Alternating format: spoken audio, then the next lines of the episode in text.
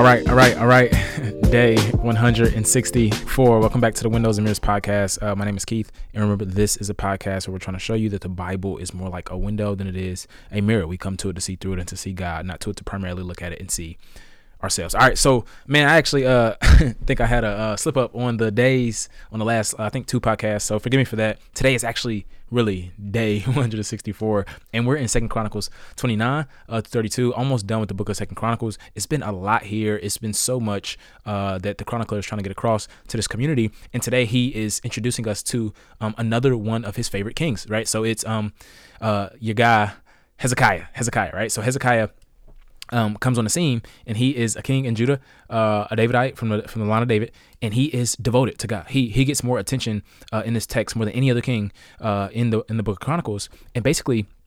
He um has this temple rehabilitation program, right? So he he is about uh, redoing the temple, and he's going to undo what his father did do, right? His father was Ahaz. Ahaz dies. Hezekiah comes on the scene, and he rights the wrongs of his father, right? We've talked about this a little bit before, but um, in many ways, I think the Bible is insistent that um, God's people should right the wrongs of previous generations, especially if uh, those sins of pre- previous generations have a bearing on the present generation, right?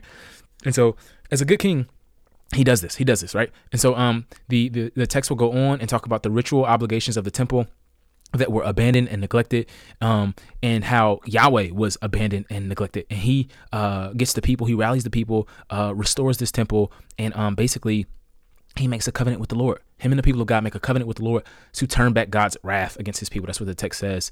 And um, the chronicler, listen, the, the, the, writer of this text wants the community he's writing to to know that um, they need to have a pure and unified worship, right? Pure and unified worship, right? So he so he brings the Levites here. They purify themselves so they could purify the temple. In the temple, this place of worship had been defiled. So by the end of the chapter, um, he he redoes all this stuff, and then he has this huge sacrifice before the Lord, and it, it ends with them, you know, playing this musical instruments. they're singing God's praises, and it's interesting too that the text mentions that this rededication essentially happens suddenly. It only took three weeks, according to the chronicler, and so Hezekiah and God's people in Israel and Judah rejoice.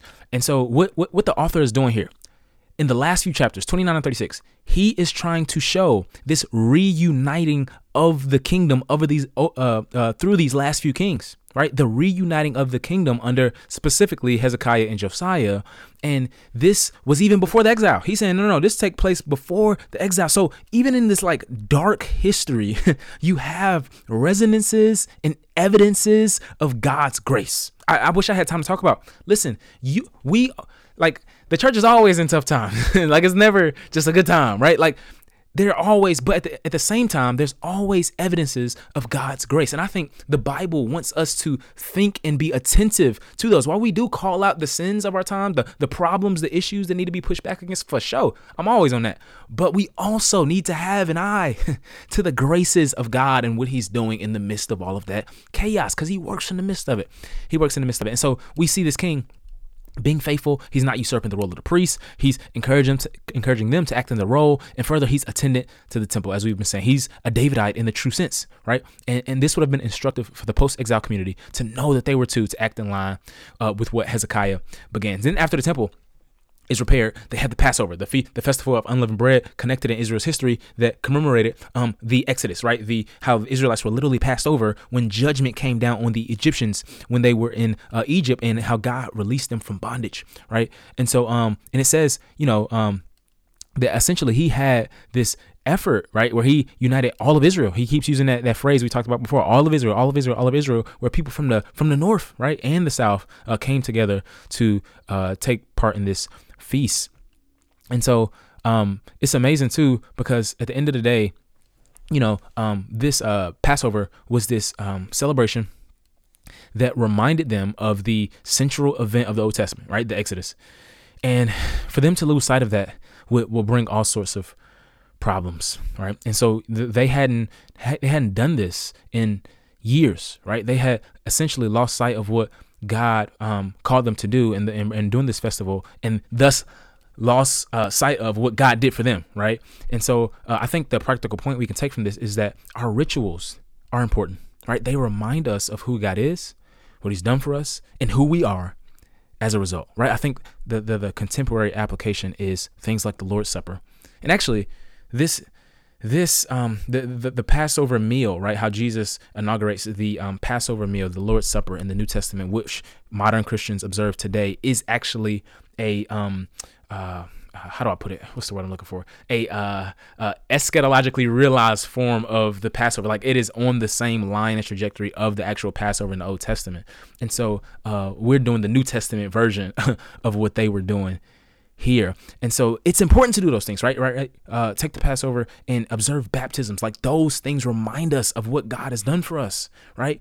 They're they're they're for us, not necessarily for Him, right? They they function to re- recalibrate us toward um all in a love for our God, and they are so formative, man. And um helping us become the kind of people that live in line with what God has called us to do. And so it's amazing too that um in 30 verse 23 the text will say that um they were so hype over this joint that they extended the festival for another week, bro.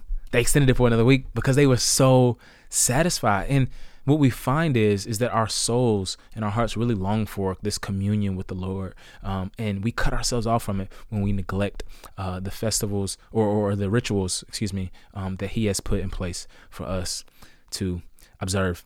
And so um, this text goes on and says that some cats mocked them, but others hum- humbled themselves. And uh, humility, humility is another thing that he keeps driving home. Humility submits to the various rituals and gatherings God calls us to, but pride does not. Right? Two Chronicles thirty-one.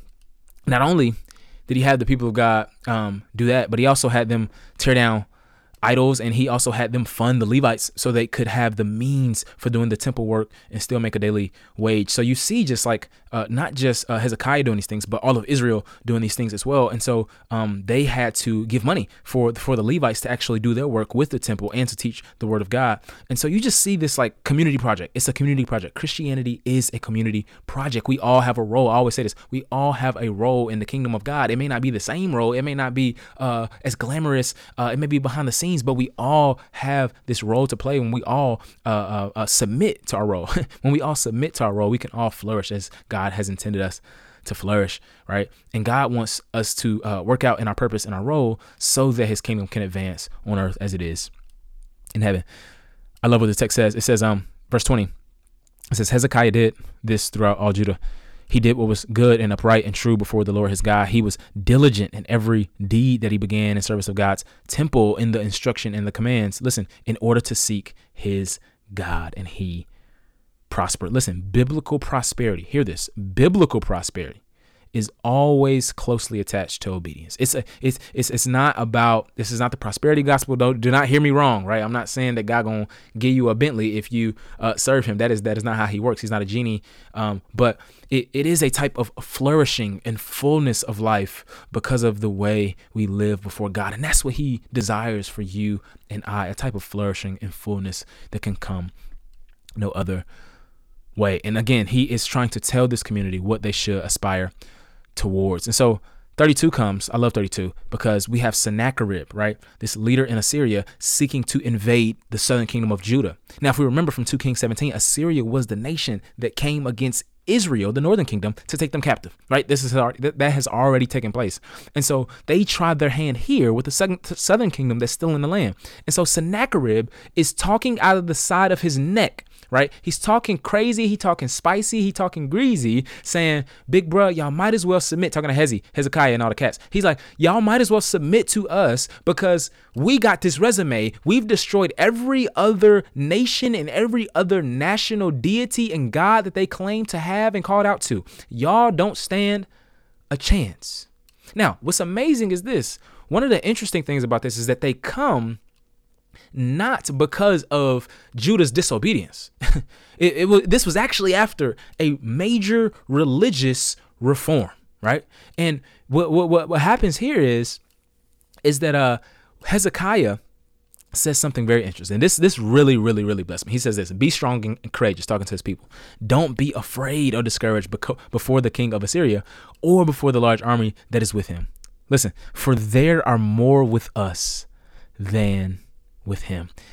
he has only human strength, but we have the Lord our God to help us and to fight our battles. So the people relied on the words of King Hezekiah of Judah. Listen, listen, listen. If you don't remember nothing else I say today, when God is on our side, when God is for us, it doesn't matter who or what comes against us. It doesn't matter who or what comes against us. They, not us, are always outmanned, whether it be depression, whether it be anxiety, whether it be Satan himself. They're always outmanned, right? And God shows us like he shows us his faithfulness. Listen, God does his best work when it seems like the odds are stacked against us.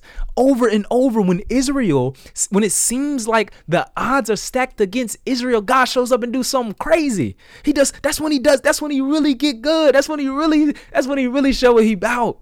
And I love it because Hezekiah believes it. He believes it and he and he injects that into his people. And they believe it. Guess what? God shows up. God shows up. God shows up. And the angel of the Lord comes and he washes Assyria and they're delivered, right? They're delivered. And I wish my prayer today is somebody's listening to this and you may like you probably feel like the circumstances or the odds are against you and I want to encourage you and say to you that God has this kind of resume where he shows up in those moments and does things for us that we could never do for ourselves, right? He does things for us that we could never do for ourselves. At the end, my man Hezi, Hezi, uh, Hezi gets sick. Hezi gets sick, and um, to the point of death. So he prays to the Lord and he spoke to him and gave him a miraculous sign. However, Hezekiah didn't respond accordingly, and um, he, he he showed some pride, but but but he humbled himself after that, and then the Lord shows up and says, um, the the the the, the wrath, the discipline won't come during his lifetime, and so uh, you just see again that the God uh, desires this humility before him. I'm tired. I was I was getting hyped about that, but um yeah, you you just see this humility coming um, this exaltation coming by humility, and that's the pattern of redemption, right? Um, those who exalt themselves, those who prop themselves up, prop themselves up in pride, God will humble those folks, and those who humble themselves before God, God, God will exalt those folks. Listen, the community that this was written to, the post-exilic community that this was written to, needed to hear that, and so do we. Let's pray, Father. We pray that our hearts would really, really, really believe would really, really, really believe that you do your best work when it seems as if the odds are stacked against us, God. God, is somebody listening to this that needs to know this. Father, I know my heart does. I pray that you would remind everyone listening to this what you can do by your power and by your strength because you've always done it and we have proof in the scriptures. I pray that we will rely on this promise today. It's in Jesus' name we pray.